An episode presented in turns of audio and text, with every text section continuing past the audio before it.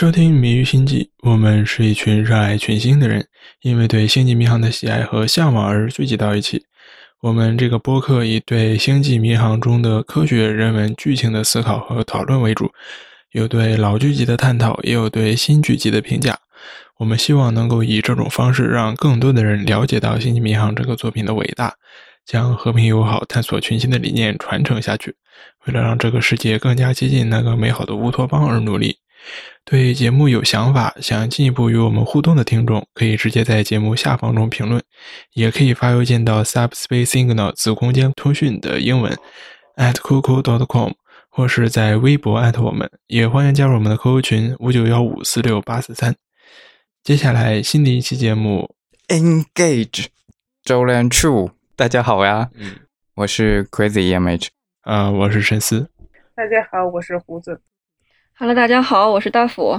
我们现在已经是到了皮卡剧的第四集、第五集了，也就是说第一季已经过一半了。然后大家感觉怎么样？我觉得还行，比发现号强多了。别的先不提，就是那个彩蛋上面不生硬、挺合适的那些彩蛋。嗯，我们还是按照我们以前的那些进度哈。我们先过剧情，然后接下来是一些讨论。第四集的剧情，第四集就是他们说要去流云，但是皮卡说他们要顺路去一个地方，去什么地方？去瓦西特。然后这个地方就是是原来他们不是要救罗姆伦人吗？嗯，救了二十五万人放在那儿了，然后剩下的没救得了，然后就他也觉得自己很愧疚，说没全部救下来，然后就再也没去过那地方。嗯，他自己也挺自责的嘛，所以呢，他打算是重新去一下，而且他在那一个星球上面还有一个比较重要的人吧，就是 Elno，然后当时是承诺他要不要把他直接放在星球上让修女他们来养，而是换个地方，但一直呢也没有去。Vashti 的这个星球的作用。大概是类似于那种中转站的那种作用，它并不是说他们计划把罗姆伦人都移到这个星球上。那个皮卡德不是也承诺说以后把这个小男孩送到一个更合适的环境来养。嗯，然后结果结局大家也都知道了，就是这个仿生人攻击火星以后，就是这个任务突然终止了。嗯，E M H 可以讲一下这个这个名字是怎么来的？对了，那这个星球的名字叫做 Vashti，然后搜了一下哈，这个 Vashti 呢，它是一个希伯来语，在希伯来圣经里面记载的一个人物，是他们波斯国王的一个妻子。然后那时候呢，那个国王命令他去参加一个宴会，展示他的美丽，但是 Vashti 他有自己的想法，所以就没有去。然后那个国王呢，为了惩罚他这个不遵守命令嘛，然后为了不让全国的妇女去效仿他这种违抗自己丈夫的这种命令的这样的做法，然后就把他废弃掉了。那后来呢 vasti 反抗丈夫的这种行为，也被后来的啊现代的一些女权运动奉为是一个反抗男权的一个英雄。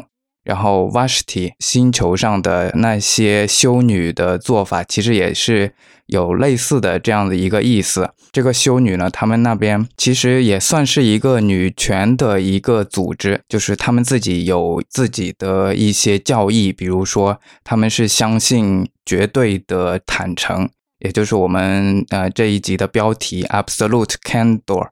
然后呢，他们是跟他是一样，也就是。罗姆兰的那个特工组织是敌对的状态，然后他们呢也是总的来说是一个比较好的那一方，就是路见不平拔刀相助这种，他们去护送一些船呐，然后就是这个组织都是一些女的杀手，应该算是，反正就是有武功的人，所以他可以保护一些平民，所以在做一些这样子的女性的独立运动吧，应该算是对。所以这个就是 Vashti 这个名字的由来，其实相对来说还是挺有进步意义的，相比于其他的一些，哎，对吧？相比于发现号来讲，是进步了很多。是啊，是啊。这个看跟谁比了，对吧？嗯嗯。对，跟发现号来比的话，皮卡德是全方位进步。对，也有深度了。也有广度了，也会玩梗了。好，我们继续捋好了。我们继续剧情了。那这个是一个回忆的一条线嘛？然后那现在的这个皮卡他们去追 Maddox 这一条故事线呢？那这个在船上仿生人科学家呃在跟船长聊天，我觉得这一段比较有意思的一段尬聊吧。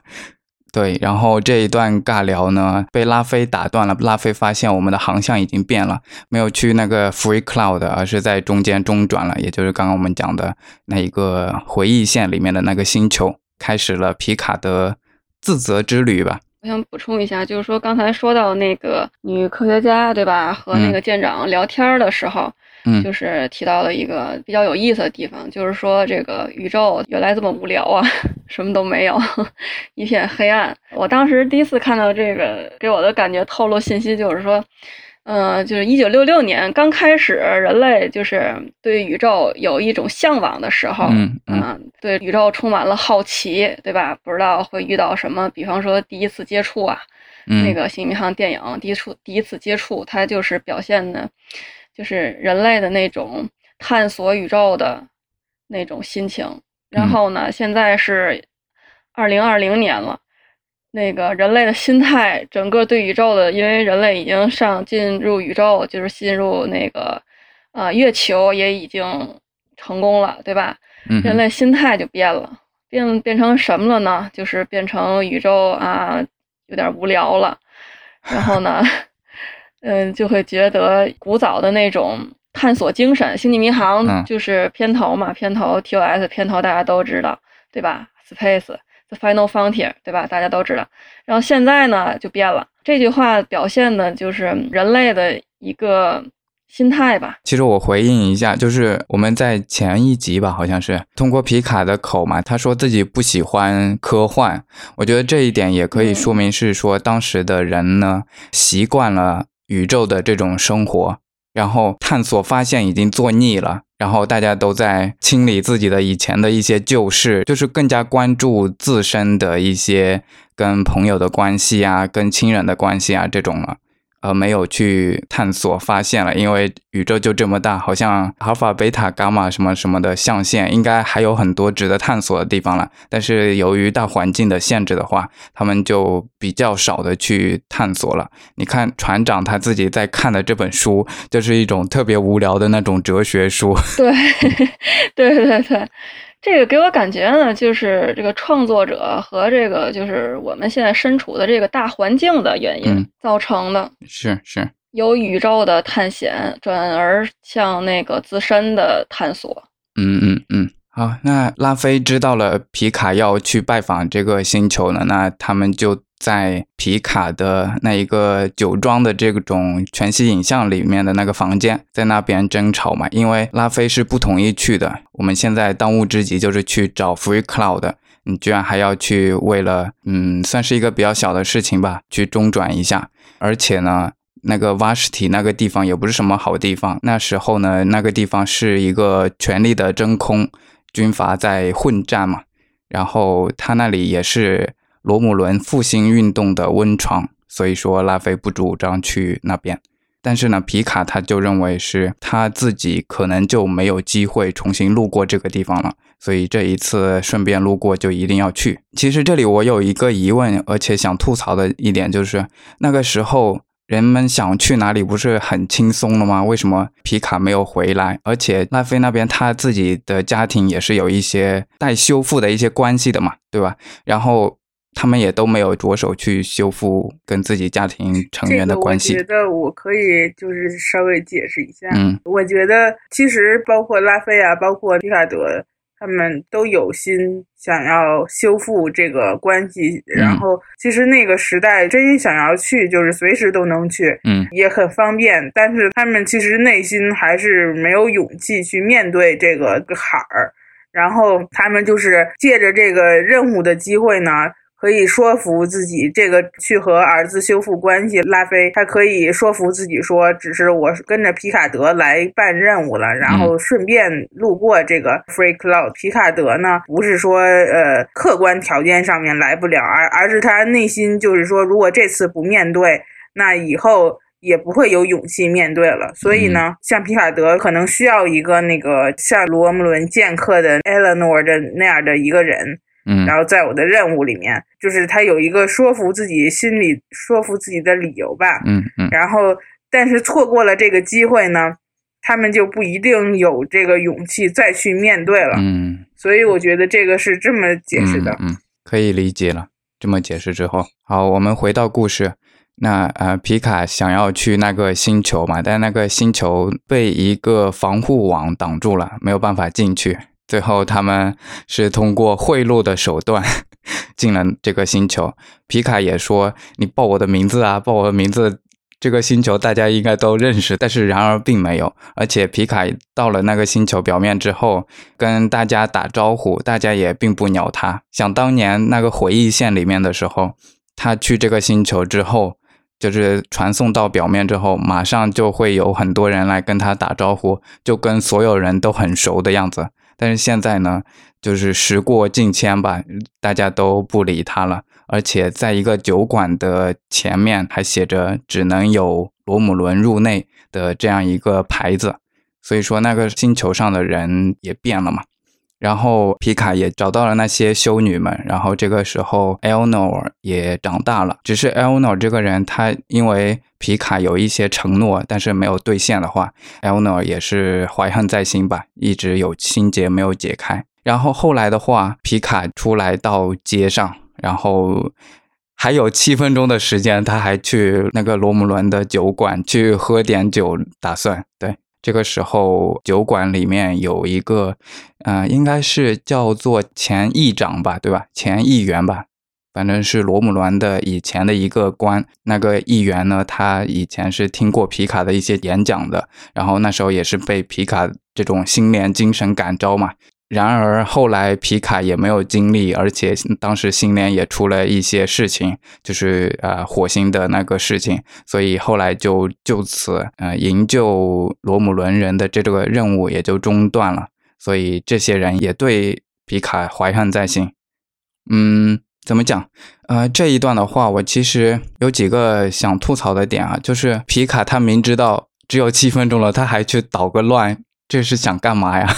我觉得就是他想缓解一下人类跟罗姆伦的关系，就是你看他们这个牌子的意思，还有说他们对待皮卡德的这种前后的差别对待，就是给我感觉就是一开始他们对于星联来拯救他们还是抱有希望的，嗯，对吧？还是抱有正面的态度的，因为咱们都知道罗姆伦跟人就是这个星联不是那个盟友的关系，对吧？星联如果来救他们的话，他们当然是感激的了。但是呢，经过了这么长时间的，就是就好像是把他们流放了一样，就是星联好像把他们忘了一样。他们可能对星联或者对皮卡德，皮卡德毕竟是就是这件事情的主要的长官，对吧？负责这件事情的。然后呢，就是经过这么长时间的这些年的他们认为的流放吧，可能就是对星联、对皮卡德这个代表，星联代表会产生一种仇恨。所以呢，他们的就是。牌子上写着的就是只允许罗姆伦人进入，就是不允许人类或者是其他的种族，这不就是有点种族隔离的意思吗？嗯嗯，也是一种反抗吧。嗯嗯嗯，因为这个星球他也讲了，这个星球是罗姆伦复兴运动的温床，也就是说，只允许罗姆伦入内的这个酒馆，它其实也是那个运动中的那种运动分子的一个聚集地吧？对啊，因为它经过长时期的这种。就是心理的变化，有一些就是极端分子，他会就是给大部分的人洗脑，对吧？你说星联已经抛弃他们了，他们这种说辞，就是本来不是这个组织的人呢，他也会渐渐的仇视，就是星联或者是皮卡德，嗯，就好像那个小男孩一样，嗯，但是这个仇恨也来的太，就是太不靠谱了吧？就是说，营救行动本来就是一个，就是出于人道主义的一个援助嘛。那援助中途失败了，处于危难时刻，你就不会这么想了呀？不是，这个就属于那种，就是说，你们有没有听过一个故事？就是有个老头，他不想让一群小孩天天在他家门口闹，然后就第一天跟他们说：“你们来我家门口玩，我给你们每人发五块钱。”然后第二天说：“我给你们发三块钱。”然后到第三天说，呃，我身上钱不够了，给你们发一块钱。然后到最后一天，然后说我身上没钱了，然后那帮小孩就生气了，然后说你我们来这儿玩，你都不给我们钱了，我们还玩什么？我们就走吧。然后就这种就是这种，如果你一直帮助一个人，他就会认为这是理所当然的。然后，但是如果你把原来说不管是说好的撤回了，或者说承诺的没做到怎么的，就是对面的这种原本的感激，就会逆向转化成更大的仇恨。这种对，嗯，其实我是觉得，就是罗姆伦人和人类，就是从二十二世纪开始就恨不得有那个仇恨吧。嗯，那个星联说要来帮助他们了，然后而且表现的确实是很积极，确实是很真诚。然后就是大家都信了，嗯，比较正面的反应。然后就是突然又说这个行动取消了，很多罗姆伦人就会这么讲：这个星联是故意的。其实刚开始就没有准备要帮助我们，要是没有人帮助我们的话，我们肯定早就开始自救了。但是星联说要帮助我们，那我们所谓自救的这个动力就不是很足了，我们就会配合着这个帮助，然后来走这个计划。然后这时候呢，在突然把这个帮助给撤了以后呢，嗯，这个我们就完蛋了，然后是一个阴谋，而而且我们还上当了，哦，他们是这么想的。哇，原来是这么理解。按星联的角度来看呢，就是我们说是。皮卡德主张救，对吧？但是星联高官主张不救，这么就产生了矛盾，对吧？故事的矛盾。皮卡德的这个剧的这个关系啊，就我我当然没看完，没看完，主要是因为我觉得知道结局以后太虐了。嗯哼，就是他刚开始的时候，就是说星联刚知道这个罗姆伦星要恒星要爆炸的时候，就是呃开始通知这个皮卡德，然后他们开了一个会嘛，然后关于帮不帮。到底帮不帮，帮多少，或者怎么帮的这个议题呢？大家都是比较统一的，就是呃，这个与会的这个大部分人呢，就是想都没想，就是说肯定一定要帮。就是说那个时候的那个高层呢，还是咱们熟悉的那种，就是大家说要帮大家没什么意义。然后呃，皮卡德剧期间的这个高层的这个舆论的方向，所以说太虐了，我就没敢看完。就是说，可能这些年过去以后，就是确实攻击火星的这段事儿，就是是一个也不能说是星联黑化了吧，就是星联就是不那么圣母了的一个转折点。嗯嗯，当时的营救被火星的那个事件中断了，然后从修女的口中我们知道，就是她说皮卡那时候不能救所有的人，然后皮卡就选择了一个也不救。这是个什么意思啊？皮卡德是个就是很固执的人嘛，就比较比较走极端。嗯，就是他像之前他在他说的，他跟拉菲说的，我去跟星联对峙，让他们去救人，然后我就就是说你要么全救下，要么我辞职，就大家都别干了。然后他没想到的是，就是他他也没想到星联会说那就别干了呗，那您就辞职呗，就是这种情况。所以所有的救援行动都终止了吗？从这个《天际》这么多集里面，那个我们也能看出来，就是说他在进取号的时候，就是说他整个的职业生涯里面，他是比较敢于冒险的，而且他运气比较好，就是每次一冒险，就是还冒险冒对了，就是结果还是都比较好。对对，主角光环嘛。罗姆伦他们那个星系类似于我们太阳系，然后整个太阳系都没了吗？呃，是超新星哈，是超新星爆炸呗，炸了炸了就行星也没法住了。啊，对，这个影响范围多大呀？一般就是原来罗姆伦的地盘还挺大的呀。罗姆伦帝国范围很大，然后罗姆伦那个母星星系肯定全是罗姆伦的殖民地啊，整个这个政体比较中心的核心的部分。然后这次一炸呢？那肯定包括它的呃星系，包括他们母星本身，包括他们呃母星星系内的一些殖民地啊，或者一些星球啊，肯定都没救了。就是不止，就是正常的超新星爆炸级别的话，二十六光年内，就拿地球做例子，如果二十六光年内的一个超新星爆炸的话，地球有一半的臭氧层要消失掉，就是引起的伽马暴。会让地球一半的臭氧层消失掉。就是一个正常的超新星比较大的超新星爆炸的话，对周围一千光年内的范围都是有影响的。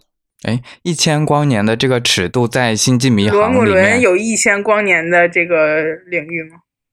肯定有、啊对对，就是在这个宇宙里应该面有吧，这个算是一个大的，还是一个类似于一个小县城？嗯，应该是比较大的超新星这事嗯儿，就你再怎么小，它级别有个下限，那个下限就决定了它这个威力绝对不会小，而且影响范围也肯定是很广的。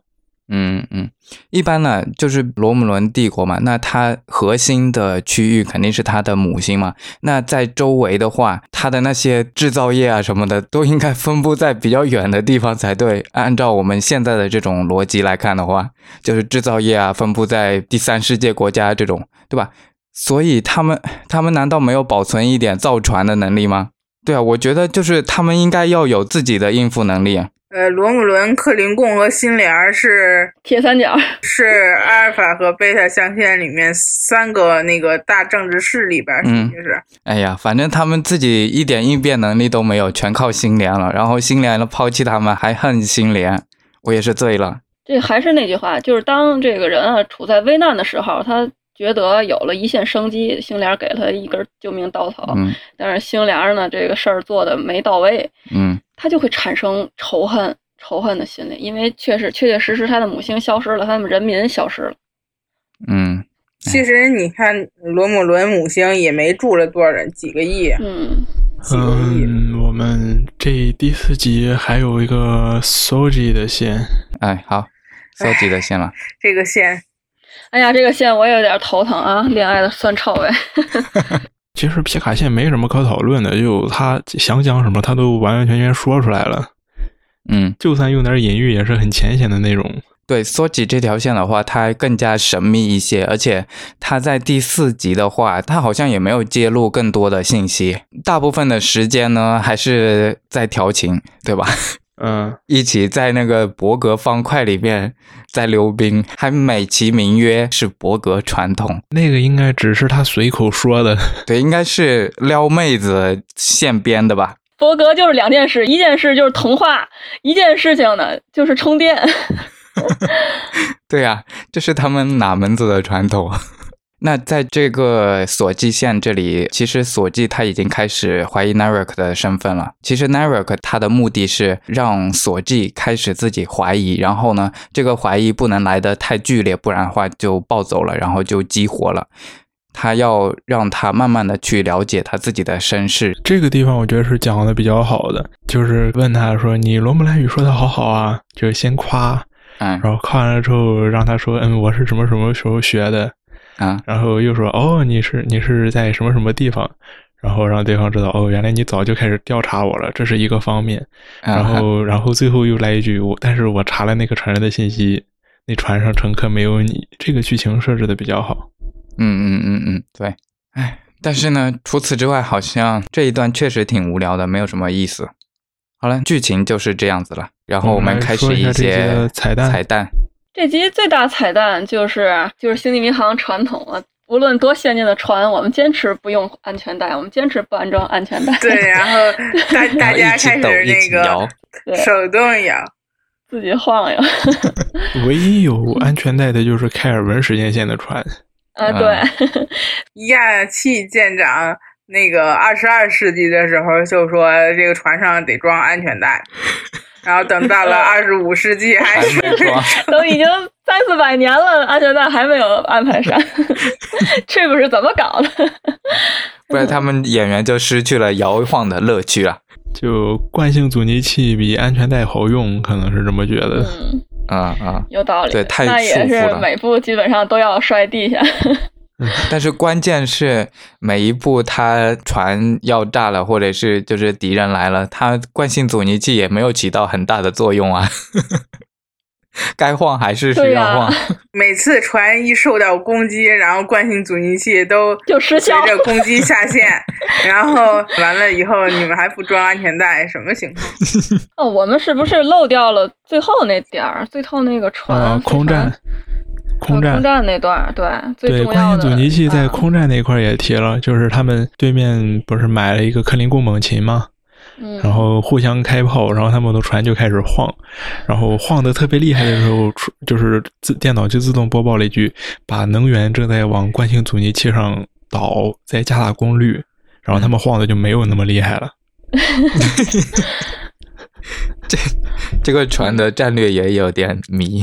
其实太空站那里还是我自己是看了好几遍，我都没有太理解它它到底在往哪飞。反正他的意思就是说，他那个星球有一个防护网嘛，然后那个防护网是不能靠近的，靠近了就会有应该是叫什么激光的那种炮出来嘛。对，然后呃，他同时呢被另外一个罗姆伦的战鸟在追着，应该是一个追逐的戏。这个罗姆伦的战鸟嗯其实是当地一个军阀，然后买的二十三世纪的一个老船嗯改装的。然后他跟那个当地的军阀打的时候，就是说打着打着，他快要到那个防护网那儿了。到防护网，他们就就该遭受攻击了。所以这时候阿七的船来那个搭了一把手，嗯嗯嗯，然后阿七的船那个炸了。然后他们赶紧的把他们当然不知道是阿七，就是嗯赶紧把那个驾驶员给传送过来了。阿西的这个出场方式还是很让人意外的。嗯嗯是我看那段的时候，我跟你讲，那个眼泪瞬间就下来了。嗯。然后呢，我把这一段倒回去，又看了一遍，眼泪又一下刷了下来。我倒是没有，就是我有点惊讶。我知道这段挺狗血的，你明白？就是特意就是卖情怀，那可是我就吃他这套。呃，你们老粉呐、太容易感动了。呃，听说这个一个没有用的版本，就是说在阿七出现的时候，BGM 是 VOY 的主旋律，但是这个这没有用。用的这个版本就不是很明显，就是在嗯第四是集的末尾。哦，是是是。然后大家就会觉得，也许当年那个皮卡德进入博格的时候，那个被博格同化的时候，阿七当时也跟那个皮卡德连过脑，对吧？然后第四集还有一个呃算是一个彩蛋吧，就是艾伦诺尔说那个皮卡德，你说过 Data 有一个猫，呃、嗯。叫 Spout，然后这是一个彩蛋。嗯哼嗯哼，嗯，对，这个猫出过镜，还好像还出过不少次镜。踢人记的时候出镜很多，对对，然后但是这个猫的性别成谜，嗯 是只橘猫，之前好像说是公猫，嗯，然后后来那剧情里面那个猫还生过小猫呢，所以就变成母猫了，就很迷，就是连续性。所以 Spout 到底是公猫还是母猫，至今不知道是 到底怎么回事。还有个题外的就是，实际上演戴他那演员个人很不喜欢猫，啊，就是他啊在当时拍那个电视剧还有拍电影的时候，就跑去问导演说：“我们能不能换成鱼？鱼不可爱吗？”嗯，鱼它不香吗？呃，导演，难道我还不够傲娇吗？还需要猫来拍我吗？嗯。嗯，还有几个我想吐槽的地方，嗯，就是说，他们说的是在那个进入那个到那个瓦西，，Vashti，说怎么都进不去，然后说我们贿赂吧，但是这块贿赂他们用的词嗯。是 cash gift，、啊，对啊。然后 cash 这个词在 Cook 他们那个时候，他们就已经听不懂了。对，然后我们在 Free Cloud 还有很多钱庄，九之七他们那个游击队的钱都存在 Free Cloud 里面，也就是说那个时代已经重新有钱了。对，就是说，只有在二十二世纪那会儿，他们才是其真正的经历一段比较标准的共产主义，就没有现金，啊然后甚至人们都不知道现金是什么。啊。然后到了这个时候，就又可能是因为某些原因，货币政策就又回来了。啊。其实我觉得吧，呃这个很大的可能说是这个像科尔克这样的人，他们就是一直生活在从小的时候生活在地球，地球肯定是星联的那个中心嘛，的呃星联境内肯定用那个呃联邦信用点嘛，就是早没有那个所谓的 cash 了，嗯，然后不是说不存在。你看那福瑞吉，不是到二十四、二十五世纪还用那个拉丁钉？对，不是说不存在这些 cash 啊，或者是拉丁金，不是说不存在。而是说，对于某些就是从小生活在这个地球上，然后进了星际舰队之后，就是那种伪光正的状态的这种人来说，其实是他自己不知道，嗯，就是认为没有，不代表真的没有。就是说，他们这世界是这么大，然后就是没想过，就是说外面。外面的一些，对对对，就是内部都都在用信用点，就相当于代金券那种东西。但是在外部的话，还是得有现金跟福瑞吉打交道。因为星联它的科技有那个像什么传送仪啊，对吧？还有什么全息甲板啊，还有什么那个复制机啊，这种它基本生活都需要，都已经有保障，他不需要再去像福瑞吉那种，对吧？就是那种这么爱钱的。他们这么需要金钱的那种社会，嗯啊，还有没有其他要吐槽的？我们这个就是第四集了。还有就是，它这个船上目前一共有几种那个 hologram？对对对对，这个好多啊，有 EMH，还有 ENH，就是 navigation hologram，紧急导航程序。还有战术的。对，还有战术的，还有那个还有迎宾的招待。还有紧急招待呃全息程序 啊！我最后说一个音乐的，嗯，音乐的一个就是那个大家就是可能有人到第十二分钟的时候听到那个背景音乐会觉得哇，这个背景音乐好，这个好熟啊，对吧？对，经常听到，但是不知道它叫什么。好，现在我来跟大家说一下，它是巴赫的 G 大调第一号无伴奏大提琴组曲的前奏曲。就是它的第一个，这个组曲的第一个，啊啊，嗯，对，地位就像就是大提琴，大提琴曲里边的《致爱丽丝》就差不多这个地步，啊，就很有名，也是很经典的曲子。对，就是大家都会听到，而且会有印象，但不知道是什么。它是巴赫当年的留下来的手稿，当年没有出名，就是过了一百多年才出名的。嗯嗯。那一段还其实挺挺幽默的，就是他们这一呃这一集里面这个部分都挺轻松的，包括下一集就感觉整个氛围还挺好的，就是一种比较幽默，而且那个仿生人科学家他也经常耍耍萌啊这样子。咱们该说第五集了吧？啊，对，好，第五集了，我们来过一下第五集。第五集开始的时候是 E Chip 的死。这里就比较虐心了。他们在台词里面其实提到了这个是 E Chap，但是反正我是没有抓到了。然后到了最后我才知道，哇靠，这是 E Chap，E Chap 居然死掉了。我也是，就是因为当时没有反应过来。嗯嗯。然后阿七喊那个 My Child 的时候，我我还一愣，就到了。后半部分了，然后提起来台词，我我才知道这是 E chap，原来是怎么回事？嗯，对。其实阿七 E chap 躺在那里，阿七刚来的时候就已经叫过他的名字，就是他是在一个一个句子的句尾叫的。我我一刷的时候连那个英文字幕都没有，对，所以就是有漏听的。啊啊啊！反正这里是一段比较虐心的了，E chap 被那个叫什么来着？啊，反正就是一个组织，他们去打捞前伯格的一些技术，然后呃，那时候这个组织弄了一个埋伏，把 Echep 抓了，然后从 Echep 的身上去打捞那些伯格的部件，然后导致 Echep 死了。我听说。好像是听别的 UP 主说的还是什么，我就忘了。但是这个女的，就是最后被阿七用枪给干掉的这个女的，曾经和这个阿七关系还是不错的，所以阿七才在她的面前提起了这个 E Trap。就是我万万都没有想到啊，伯格一代伯格啊，宇宙的霸者，现在变成弱者了，弱势群体了。你像那个之前的星际迷航里面，一直都是他们去同化别人。哎呀，这是没有连上网的博格啊！对，连上了网的博格没有不是这么弱了。博格女王撑腰的这个博格都就是变成个体了啊啊，对吧？嗯，好，这是一个回忆线。那还有一条回忆线，就是两周前，Maddox 他逃到了 Free Cloud。对，就这样。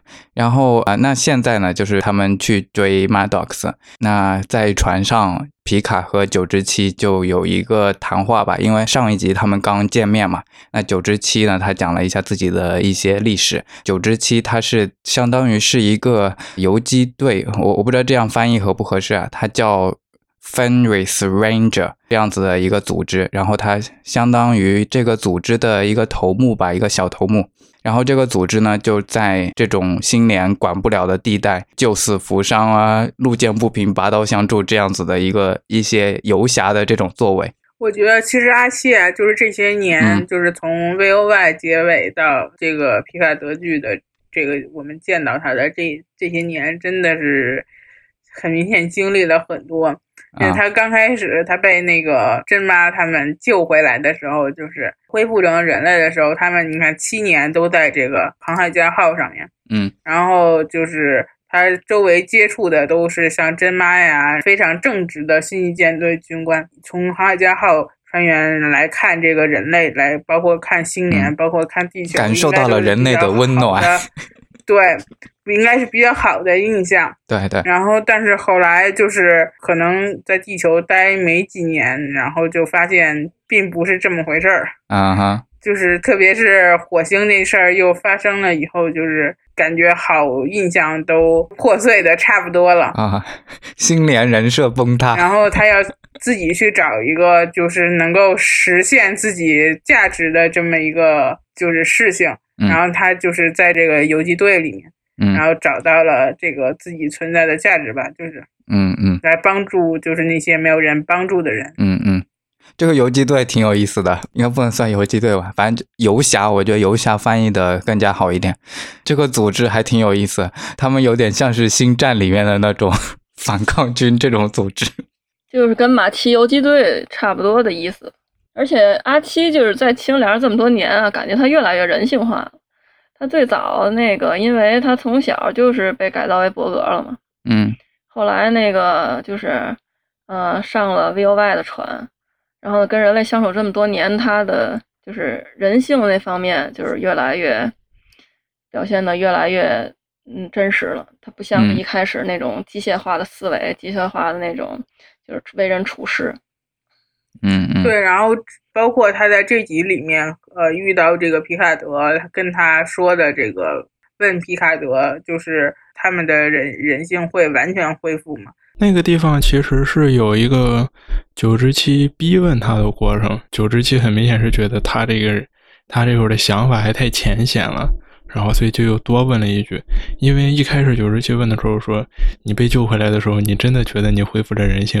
然后皮卡德一开始很坚定的说，对，没错，我觉得我恢复了。然后九十七又补充问了一句说，你觉得人性全都回来了吗？然后皮卡德犹豫了一下，说的是没有。嗯嗯对话这个场景的时候，还打的光的这个侧面，就是打的好像是皮卡德和阿七的这个侧影，好是吧？嗯嗯哼。很戏剧化的这这么一个拍摄的这个角度。对对对，这个场景的背景音乐是它转到了 V O Y 的主题曲，这里非常棒。嗯，对，这一集有点像全息甲板集，嗯嗯主要是来拯救这个 My Dogs。补充一点，然后胡子接着说，就是说刚才他们阿七和皮卡德对话的时候，台词确实很有意思啊。阿七问那个皮卡德，说是那个，呃，你知道法律吗？是是有这么一句台词，我记得有一个叫劳嗯尔嗯嗯什么台，词。对对，然后那个阿七说我不知道，然后呢，就是就给我感觉什么呢？阿七这个演员啊，之前在 V O Y 演完了以后，演了好多那个就是律政女强人那种角色，特别让人讨厌，你知道吗？哦，还有这个意思。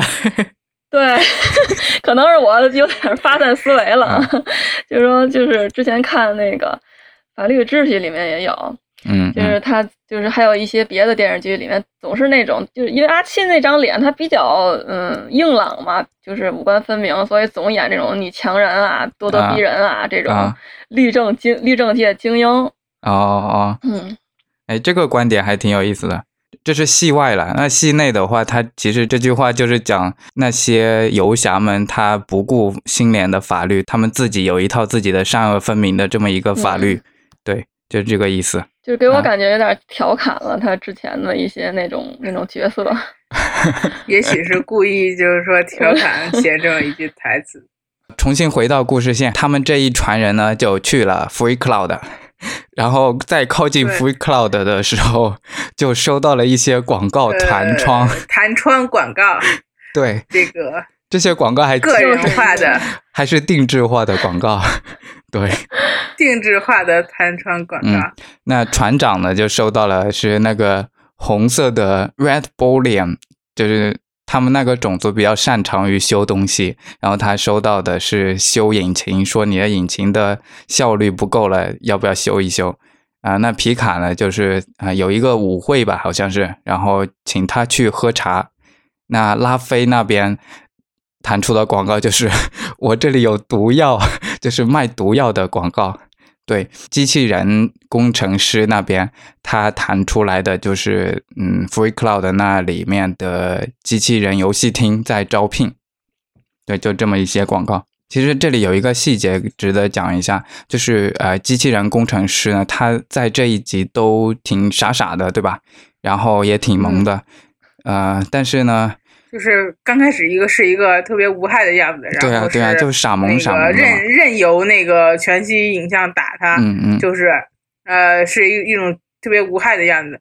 然后就是有人告诉说他，你必须把这个全息影像的这个这头给削掉，然后他就不不会来就是那什么你了。嗯。然后他一下就是变得就是特别犀利，就有那么一秒吧，就是嗯就是变得特别犀利。我觉得这个算是一个类似于是一个伏笔吧，就是在后面的时候，他虽然外表是一个非常无害的这个这么一个人，对，然后但是只要他是下狠心，他是能够做到这些比较攻击性的东西的，对对所以是为之后的剧情铺了一个伏笔。对对是，而且他打完那个广告的那个拳击之后，他还就是特别的兴奋嘛，在船长的身上也在打，就说明他其实他可以享受暴力的这个过程，还是挺可怕这样的人，难怪会有反转。对，这是一个小伏笔，一个小细节啊。嗯，好，在 Free Cloud 上面，他们想拿 Seven of Nine 去换 Maddox，这是一场演戏啦。这演戏的过程也挺有趣的，特别是那个类 Elnor，似于全息甲板，对对就是非，常有那个全息甲板的感觉。嗯嗯就是嗯，他们都穿的符合当地人的这个这个嗯习惯的这个衣服，嗯，对嗯 cosplay，觉得大家都玩的挺开心的。对啊，然后他那个他叙事方式是一边演现在发生了什么，一边插入他们就是怎么策划的。嗯嗯，这个我我觉得节奏挺好的，我还挺喜欢这种方式的。这种剪辑就很顺了。这一段这一段还有什么想讲的没？呃，这一段还讲了这个拉菲和他儿子修复关系的这个，对，那这这是另外一条故事线了。那拉菲他们把演戏的这条行动策划好了之后呢，拉菲就跟皮卡他们告别了，他去找儿子。那他儿子现在在这个 Free Cloud 这边的一个 妇幼保健医 医院在生孩子，应对该是医院里面。对对对。然后他那个老婆还是个罗姆伦人，对对对这里就比较很有意思。比。较典型的罗姆伦人，嗯嗯嗯，就是。不像是那个呃皮卡德他庄园的那俩罗姆伦人、嗯那么嗯。不是特别典型，特别是女罗姆伦人就不是很典型，包括那个 Eleanor 也不是很典型。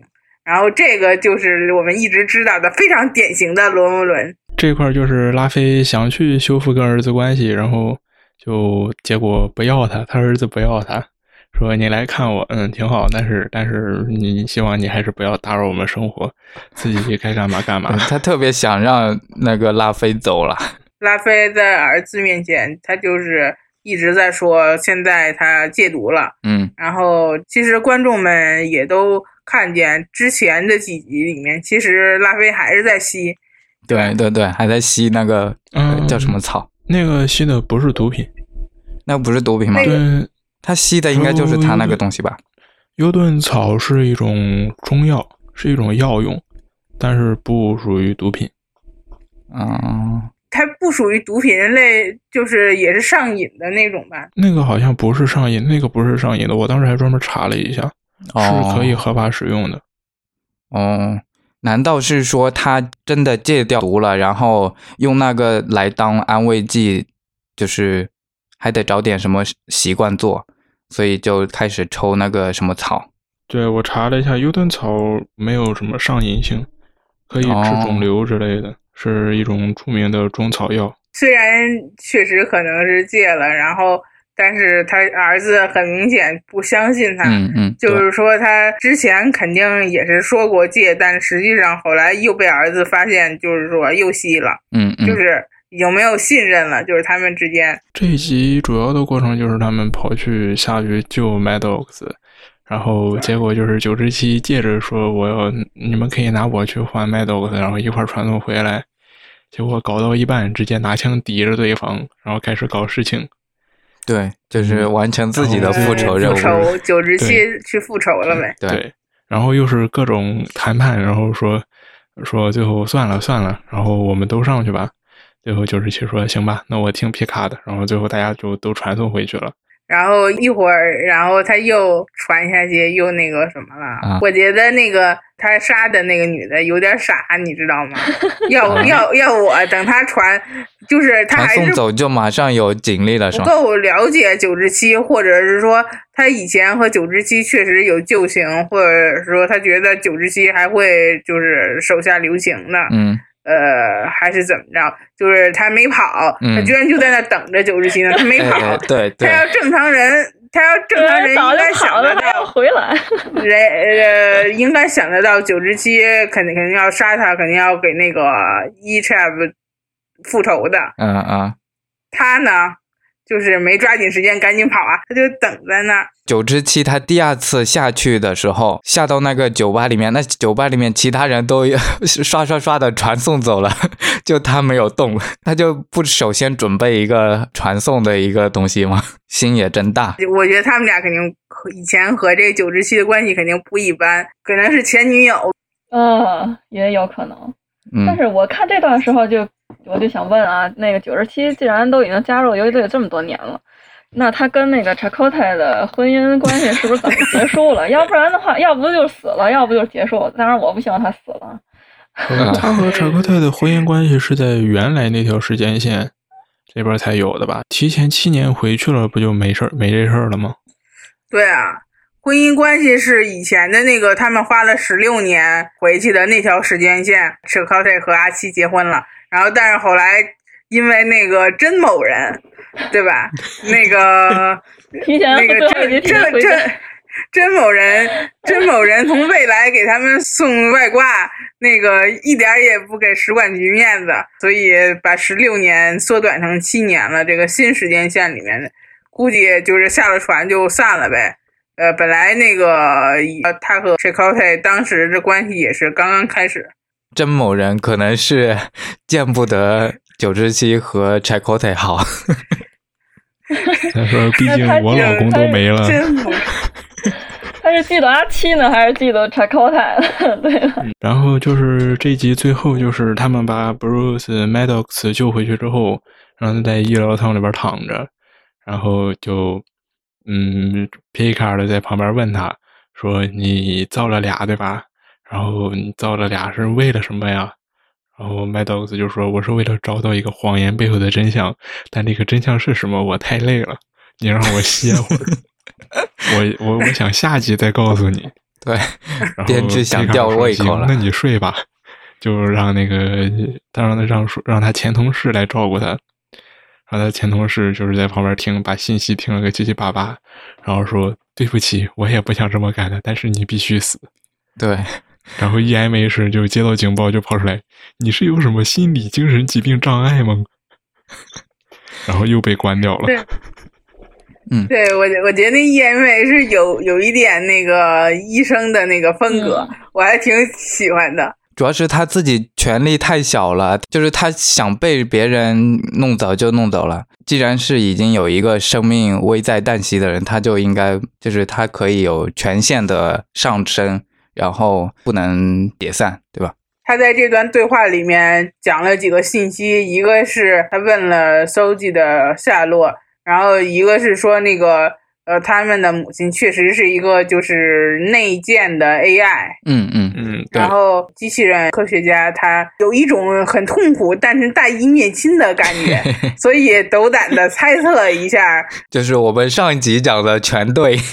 星联内部和罗姆伦情报机构通了气儿了，肯定是他们知道了什么信息，肯定是最开始是罗姆伦情报机构知道什么信息，啊，然后就是告诉了这个星联的高层，嗯哼，然后星联的高层听了以后，觉得确实是很大的危机，需要合作。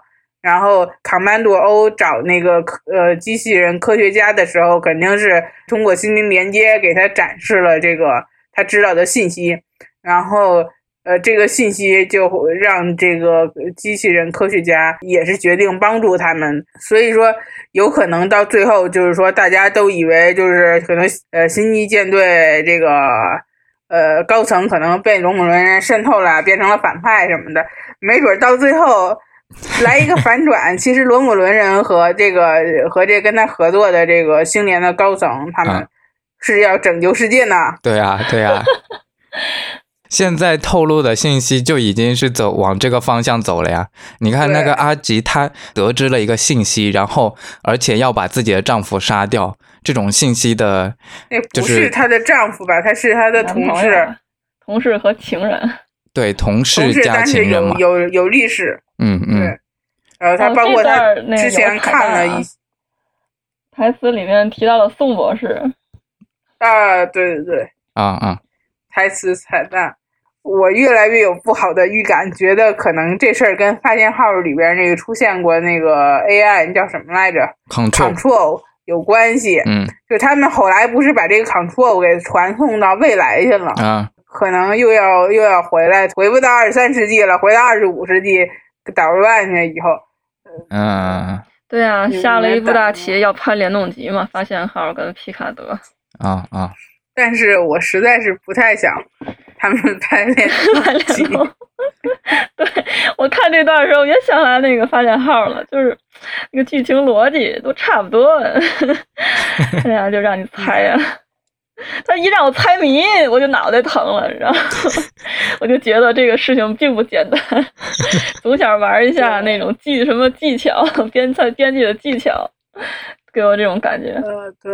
然后我我们说一下这个第五集的彩蛋吧。嗯嗯嗯，第五集其实咱们的这个剧情之前还是预测到了，嗯，对吧？对，没准以后也也继续预测到这个反转。啊啊，嗯，是，对，我觉得我就猜的很呃对准。对对，确实你说，这电视剧都让人猜出来了，他拍着还 还觉得自己好、嗯好高明。嗯，哎 让我猜出来还算那啥，我毕竟算是个专业写小说的，嗯，猜出来，还算还算还算是发挥专业专业技巧。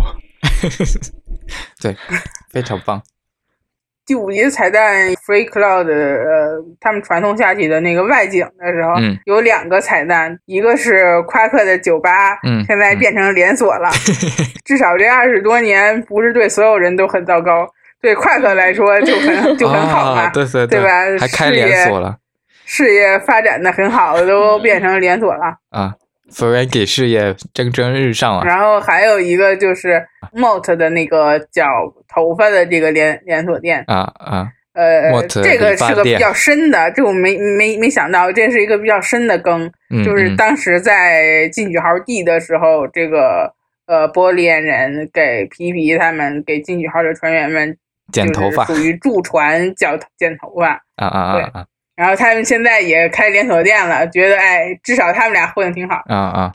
这一幕其实还有一个彩蛋呢，就是在在左边的地方有一个赌桌，就是 double 赌桌，就经常经常在 Quark 酒吧里面他们玩的那个赌桌游戏。嗯，这会儿这一集提到夸克的不止这一块儿，还有就是他们刚就是进那个地方，呃，就是船长假装说我是接头的，然后过嗯去跟那个蜥蜴人谈判的时候，那个蜥蜴人也提到了夸克，嗯嗯然后对说那个船长的保证人就是曾经给夸克解决过什么什么事情啊。夸克很满意，很事情办的很满意明显，夸克现在变成了什么大型连锁酒吧的 CEO。嗯，终于不用卖自己了。这块儿其实应该解释一下夸克是谁。啊，深空九号里面的那个很受欢迎的福瑞吉人，他在 V O Y 第一集里面也出现了。嗯，但是那个是 V O Y 第一集的时候，他们去了那个深空九号，嗯，调戏了一下小金。对，调戏了一下巴里金，哎，什么什么巴里进去了，我操！不要这样了，太明目张胆了。我这个 Hanks、Harry King，还是对对对，哈里金，哈哈里金，你已经被 CP CP 都被洗脑了。我顺口就把我站的 CP 名儿给给说出来。好，彩蛋好像就是这些，对吧？对，对彩蛋好像就是这些。嗯嗯嗯，好然后之前还有一个信息，就是刚才说这个呃拉菲的儿子的时候，就是他去查儿子资料的时候，倒影着弄的一些信息，他儿子是在自治同盟战争期间出生于火星的这个这个人类。呃，如如果他是哦出生于火星，在火星有可能就是长大的这这些人类，肯定他对于发生于火星上的事儿，就是被仿生人炸了这事儿，应该是有很强烈的这个感觉的吧？哦我觉哦得，哦，就是拉菲在在调查的时候，那个屏幕上的信息啊，这是对啊，对啊，好吧，那这个还隐藏的挺深的一个彩蛋。他儿子出生在火星的那资料上说，哦然后。呃，他可能他后来呃，他接了这个和皮卡德一块儿呃拯救罗姆伦人的这个这个任务之后，可能和皮卡德就去到处跑，然后孩子可能就是放到火星后方了。嗯嗯但后来就是火星上出事儿了，然后到底发生了什么？就是具体的他经历了什么，或者说因为这件事儿有什么就是心理阴影，或者说什么还还得看接下来怎么讲。嗯，但是我嗯觉得他这个角色出来了，又给了这么一个就是信息页，我觉得可能以后还会打酱油。就而而且就是说，他能和罗姆伦人就是结婚生子，就是一个地球人嘛，和罗姆伦人结婚生子，那那就是说这些年来，就是罗姆伦已经深入地球的社会当中，就是嗯。星联的中心的社会当中，就包括 Soji 当时看到这个 Narek 的时候，他也对他有好感，嗯。然后也觉得这是一个很正常的事，就是说，呃当时我就觉得可能是呃在暗示说罗姆伦人已经深入到了星联的这个社会当中，嗯嗯嗯嗯，呃，那其实这还说明一个方面，就是罗姆伦他也跟星联一样，他非常的分裂化了，就是有一部分人他已经完全融入了人类的生活，但是呢，还有一部分人他其实非常憎恨人类，然后企图复国。就好像那个 Vashti 对对对，瓦什提呃那边的人一样，球上的这些人，是是，就是罗姆伦复国主义嘛，让罗姆伦再次伟大。好，其实这一集的话，就是刚刚我们讲的，它其实像是一个全息甲板的一一集，就是整体感觉还很轻松，但是呢，又有很多的情感的爆发，我觉得这一点就是我它平衡的很就是不错。的。对，然后我们来讲讲几对情感爆发的几个戏吧。一个呢，就是九之七他替他视为自己儿子的 Echep 报仇的这个这个戏。其实这里我觉得他有点欠铺垫了，就是就是如果是没有看过以前的 VOY 的人来看的话，他其实整个铺垫不充分。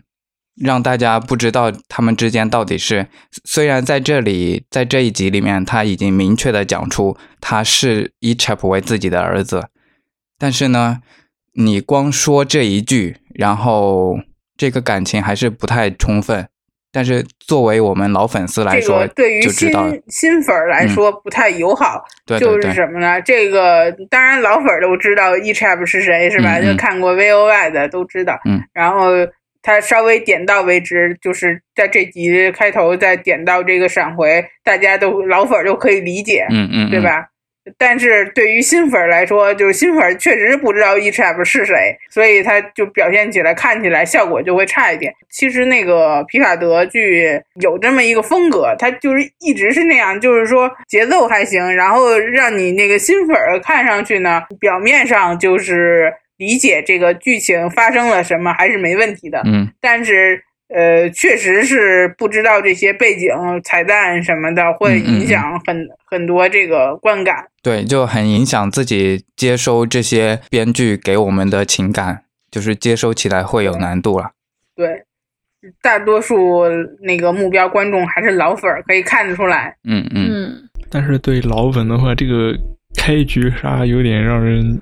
对呀，对对，老粉的心脏不太友好。就如果你认出来了，说嗯，这么重要一个角色，就是在《航海家号》里边戏份也不少。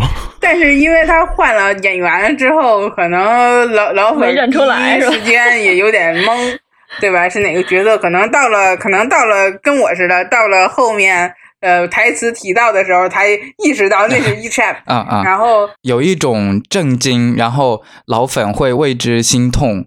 居然这么一个我自己很熟悉，而且当时那么一个小年轻人，就是自己好感度还挺挺好的这么一个人的逝去，然后自己就会很心痛嘛，所以才会为九之七。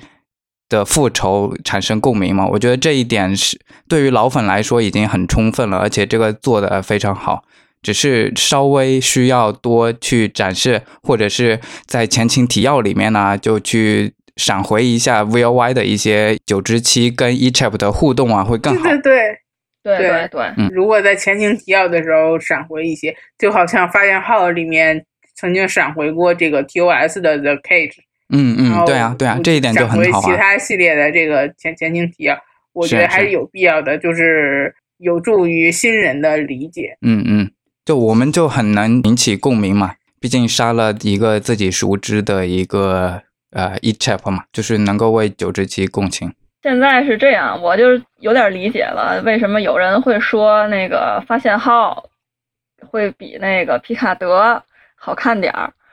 就是因为发现号，发现号不需要补剧，看前面的，嗯，对，不需要补剧，你就可以理解了，对吧？你就算不知道镜像，你看完了也知道什么叫镜像了。但是呢，你皮卡德就不一样了，皮卡德它跟下一代。跟 V O Y 它都有联系的。其实我觉得皮卡德它这个门槛儿稍微有一点高了，稍微有一点高，但是特别 E N T 最后一集的那个门槛儿，那是根本就是我 根本就迈不过去。我我那个我我是从时间线开始开始往往外看的，然后第一部看的就是那个 E N T，然后之前的这些剧集理解都一点问题也没有。呃，虽然更可能。那个都不知道，但后来慢慢也知道了。但是到最后一集的时候，就是完全不知道是什么情况。我也不知道那个大副 Number One 是谁，我也不知道全息甲板是什么，我也不知道怎么突然就改变画风了，对吧？然后就一脸懵逼，就是 就就是这个就是非常失败。莫名其妙是吧？对。然后跟那个相比呢，这个皮卡德剧普遍的这个门槛稍微低。好了，刚刚讲的情感爆发了，那这一集还有两个情感的爆发吧？我觉得，那呃，一个是刚刚我们讲的九之七嘛，那还有就是拉菲他们母子相见的场面。其实拉菲和母子这两个角色是这一个剧集里面的全新角色嘛。那他其实塑造的也有点不太充分，就是我们在这一集之前嘛，我们已经知道了，那拉菲呢，他以前是一个吸毒人员，然后他的生活一直过得不好，然后尤其是当皮卡辞职了之后，然后牵连到他了，所以他的生活一落千丈吧。他在认识皮卡之前呢，他其实也有点呃吸毒的这种历史了，对吧？但是呢。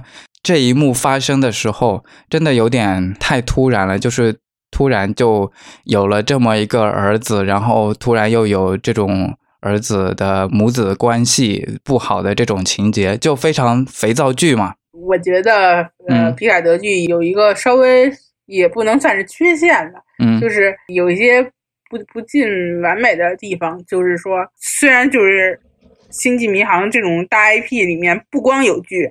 也有什么小说呀、漫画啊什么的。嗯然后呃，但是一个成功的剧就是说让观众就是说我只看剧，我就可以理解，我就可以对这个角色他要表达的情感也不影响理解。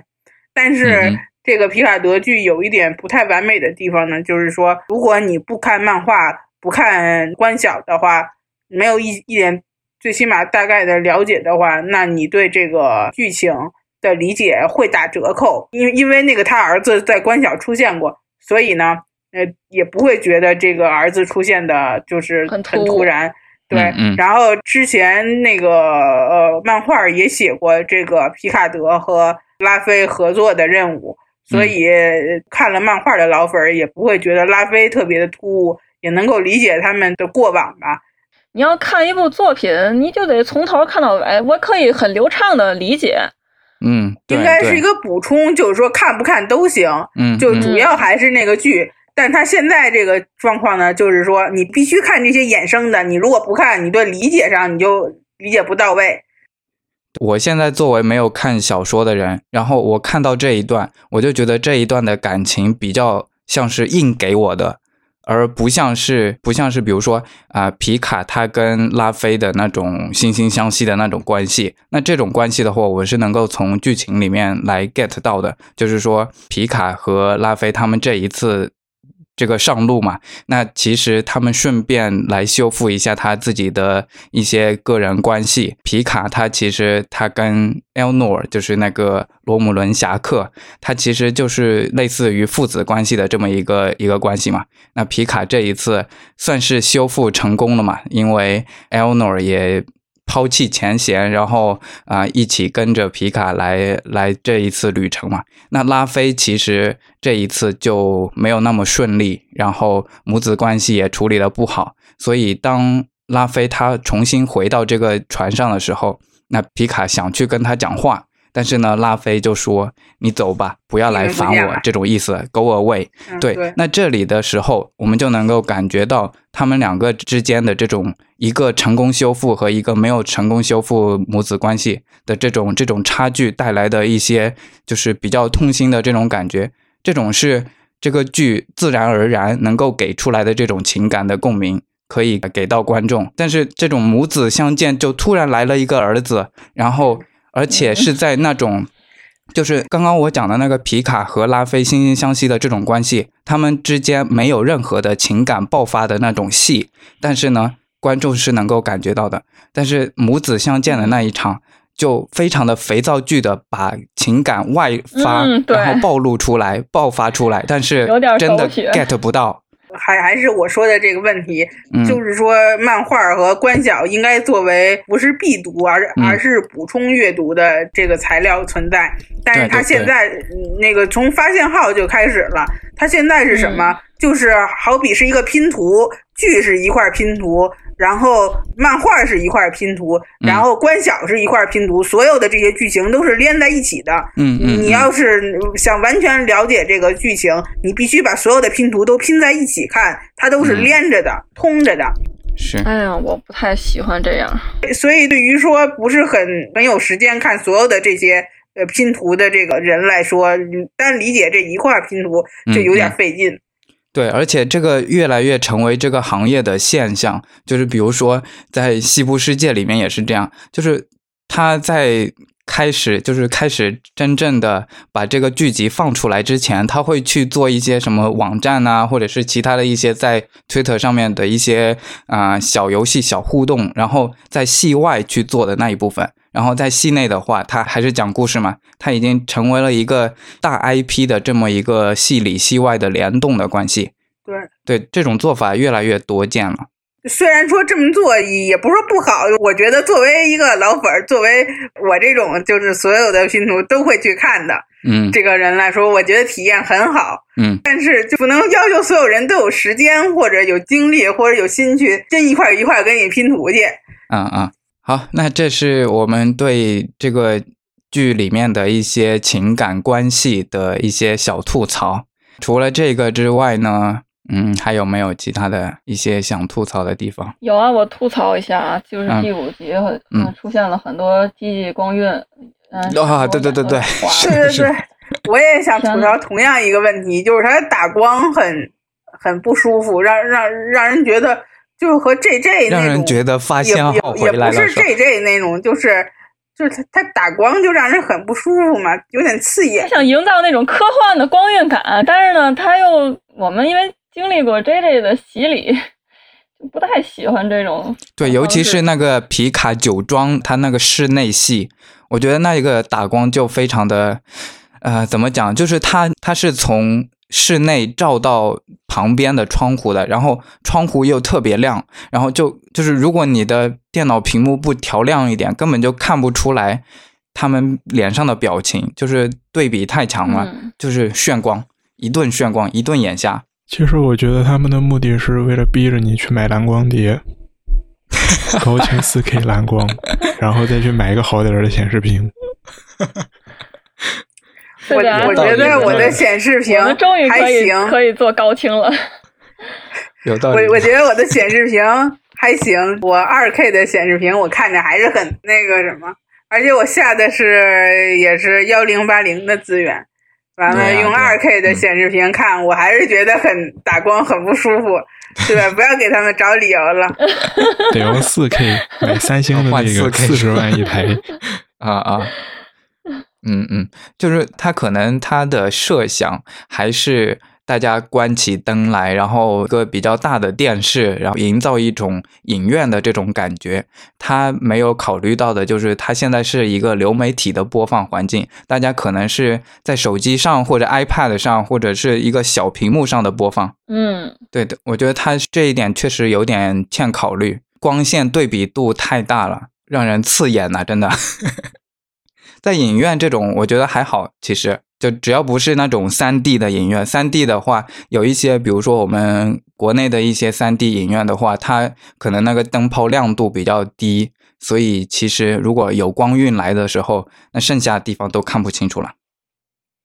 嗯，嗯嗯那除了这个打光呢，啊，我没有什么特别想吐槽的地方，但是我听说有一个场景里面的道具有一点让人无语，就是那个在那个医疗舱的时候，呃，哦就是对它旁边有一个道具，好像是什么国产的什么什么玩意儿，我也不知道那是什么玩意儿。对，那个东西是就是化学实验或者是生物实验里边用来定量，就是定非常微小的量，就是定量移取液体的，叫一液枪。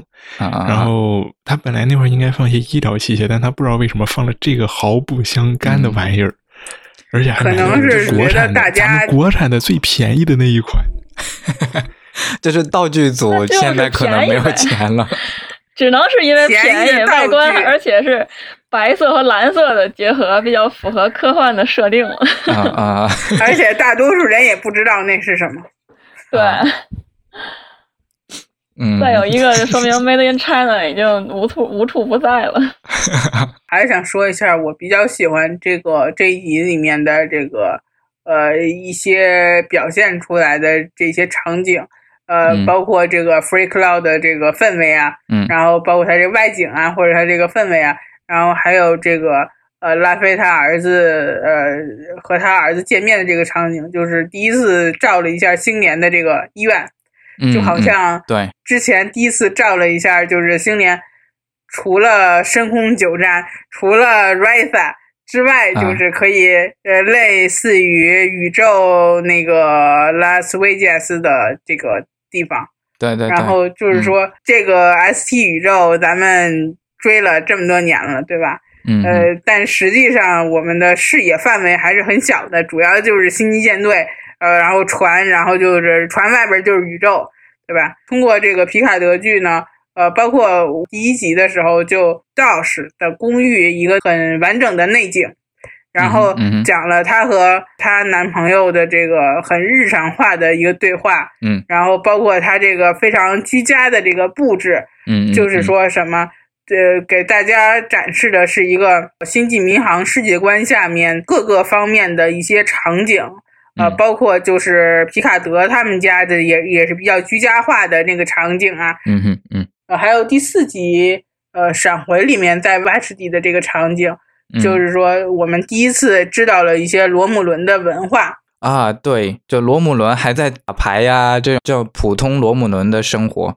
以前对罗姆伦那个和二十三世纪对克林贡一样，都是一种脸谱化的反派，对吧？嗯。然后呃，现在呢，就是说慢慢的天际给，因为有沃夫，然后给那个克林贡从一个。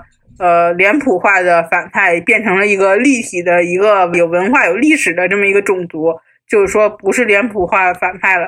然后这一次呢，皮卡德剧这个罗姆伦人的这个呃做同样的事情，我觉得还是挺好的。嗯嗯。啊，我有一点想吐槽的，就是这集第五集就是那个城市嘛，它这个星球的这个。城市有点儿太过于赛博朋克化了，可能就是说现在的，确实是，对，就是说你一看它这个场景，就是宫壳机动机动队的那种，对，就是就是其他科幻片也是这么拍未来城市的，不是赛博朋克的这个样子，它有自己的特色。对呀，对呀，你就算，嗯，我说一句就是比较比较直白的话，但实际上就是之前。之前你们对《星际迷航》虽然看了这么长时间了，但是视角是有限的。呃，你你们觉得对《星际迷航》的世界已经非常了解了，这是一种错觉。其实你们 从来都没有看过这个《星际迷航》宇宙观下的这个真正的社这个社会是什么样的，从来都没有看过，这是第一次给你们看。所以呢，就是跟自己想象的有一些出入，是吧？嗯嗯嗯，对，就是比如说他在室外的时候。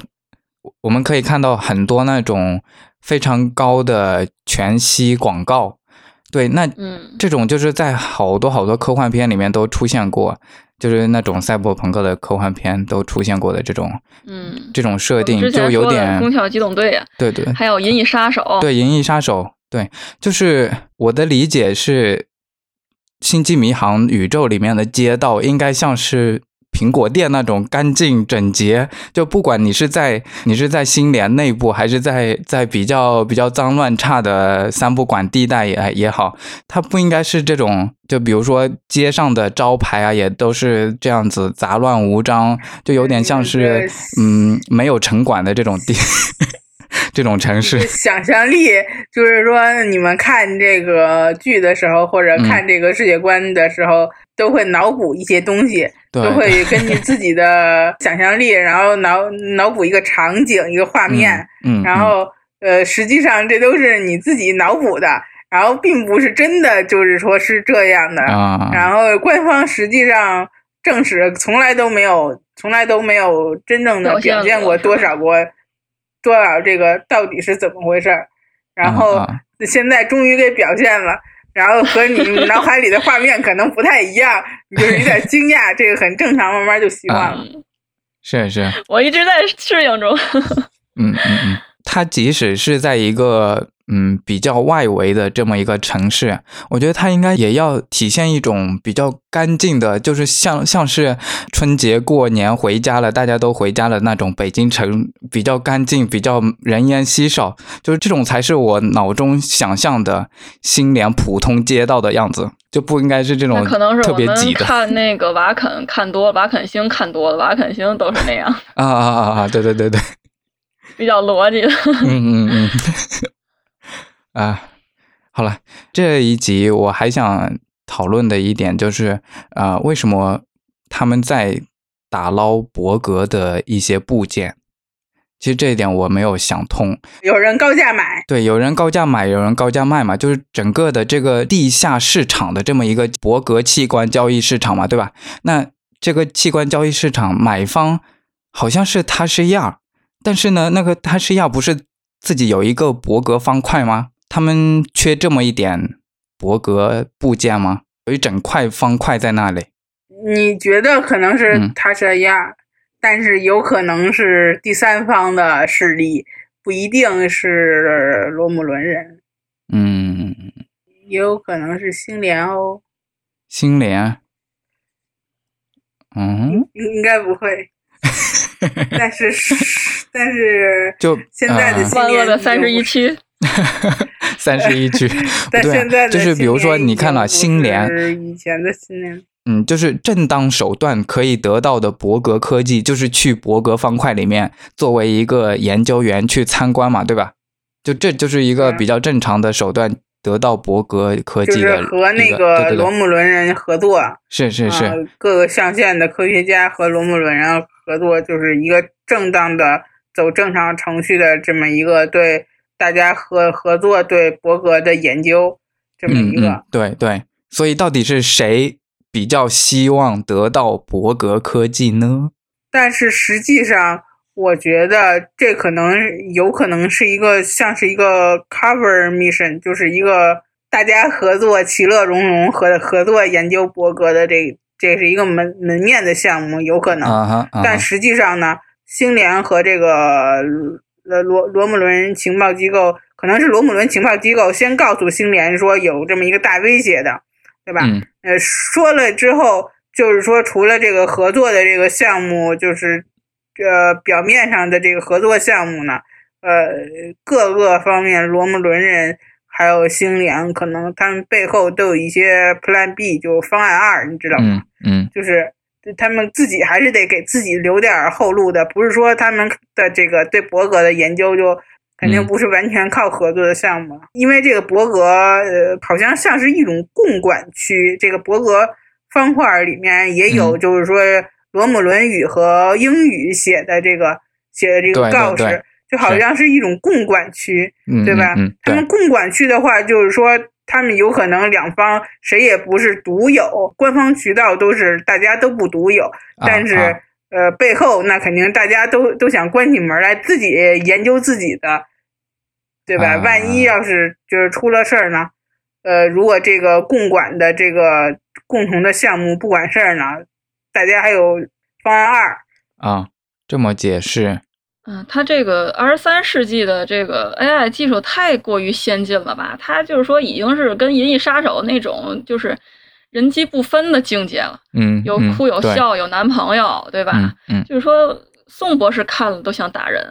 你有这技术，我当初我们 Data 啊，不都可以上天了吗？对，当初我们 Data 可是万里挑一的，现在你居然可以批量复制。批量复制是一方面，另一方面是当初那个宋博士就是特意制造的芯片，就是为了让 Data 来学习人类的这个情感。虽然我觉得这个学不学无所谓，对你说现在就是 Data 的两个女儿，对，表现的已经是跟人是一一模一样的了。你就是说用什么方法，你都不可能说啊，就是发现他是。他不是人，就是说他是人造人，或者说他是 AI。呃，搜搜集和这个道士的这个属于 Mad Maddox，他造的两个比较特殊的，然后比较平常的那种，就是可能是星际舰队呃根据 Data 的这个模型造出来的这个仿生人军队。嗯呃，比较特殊的这两个仿生人呢，属于比 Data 是更更下一代的这个。啊啊，对对，仿仿生人是，他们就是 destroyer，而且他和 data 就是对，而且而且他和 data 最大的原因不仅是因为他看起来更像人，就是也没有 data 那个呃苍白的脸什么，嗯嗯，那个黄色的眼睛，就是对对对，看起来完全像人嘛。而且 Maddox 做的让这两个仿生人根本就不知道自己不知道自己是仿生人，对对对。他是从内心就觉得自己也是人类，然后他慢慢才怀疑，还是因为那个罗罗姆伦特工这个呃，当然倒是那个是他们行动失败一下给激活了，搜集呢就是慢慢的就是让他自我怀疑，然后自己找出真相的这这个方式。女主角本身是个仿生人，但是她自己不知道。然后呢，一些罗姆伦人呢就去完成了这个任务，但是这个任务就是逼迫她，就是，嗯，告诉一些其他仿生人的下落。但是呢，他自己不是仿生人，他怎么会知道其他仿生人的下落？嗯，现在不就是在埋一些他自己自我怀疑的种子嘛，让他自己觉醒成机器人，然后知道自己的是机器人，然后告诉他们的下落。就是说，他们知道道士和搜集是机器人，然后想从他们的口中知道这个其他机器人的下落，更多的像他们这样的仿生人在哪？对对对对。然后推特，我我觉得他们可能是就是对道士的时候是用一个比较就是就是太激进了一点，导致他暴走了。激暴力的嗯接近的方法，是是就是想什么呢？到他公寓来，嗯然后直接逼问这还没有这激活的仿生人。嗯嗯罗姆伦人第一次接近这个道士的时候，他可能就是想，就是直直接逼供，对对，直接暴力解决嘛，直接一个黑布袋直接套套着头带走了。对对，他没有预测到这个是对他他会受刺激，直接的就激活了，嗯嗯，然后导致计划的失败。对对对，嗯他就低估了道士和这个其他人的之间的联系吧。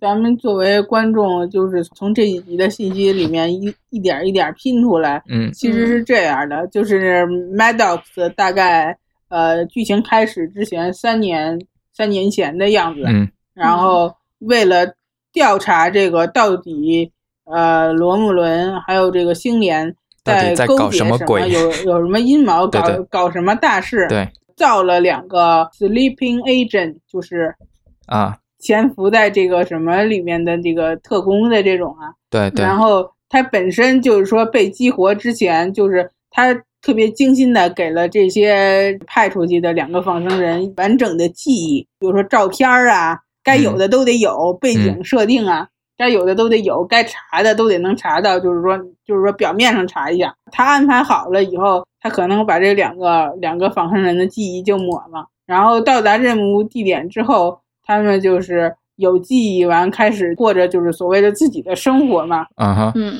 然后他们的记忆点实际上是在他们到达任务地点之后才开始的，之前的有可能是都给抹了，嗯嗯所以他们实际上并不记得说他们到底是怎么被投放过去的。嗯嗯，当然，对对，嗯看起来还有其他的仿生人类，对吧？因为 Narek 和另外一个罗姆伦的女的，她在那边讲的时候，就问 Narek，还掐着脖子问他到底是谁，然后 Narek 说他就是毁灭者，所以说毁灭者嗯并不是。啊、就是并不是所有的机器人都是毁灭者，而是某几个比较比较厉害的的机器人才叫毁灭者。所以还有其他的一些机器人，说的就是说，这种机器人嗯就是 Soji 和 DOS 这种，嗯对于 Data 型机器人叫送型机器人，嗯，送行机器人是毁灭者吗？机器人的送送送型机器人的下一代机器人，就、嗯我们就管它叫 Mad Maddox 机器人吧，就暂时这么称呼吧。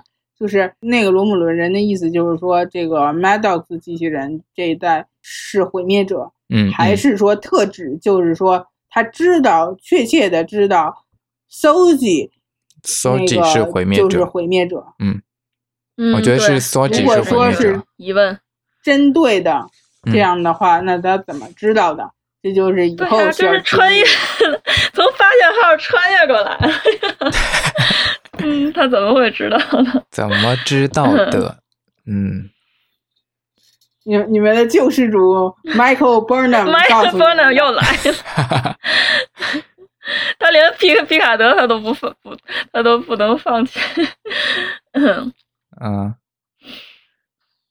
哎呀，Michael Burnham 当时带这个新闻来的时候，他应该也同时要带给皮卡呀。现在皮卡为这个事情焦头烂额，到处跑，到处这打听那打听，然后呃，求爷爷告奶奶告诉我真相吧。最后一看是红色天使搞的鬼，求求放过皮卡德剧。对，其实之前就大概发信号第一季的时候吧，嗯主创就说啊不会蹭进取号的这个光，就是说啊。发信号就是发信号，不会蹭进取号的光，啊。指的只是只是第一季不会蹭进取号的光，所以呢，他这后来他又在发在皮卡德剧呃播之前又说发现号和皮卡德剧不会有联动，嗯。指的是啊第一季不会有联动，那第二季、第三季不一定啊。嗯，你看嗯。他第二季发现号，他还是把那个呃进取号和派克给请请那个过来了。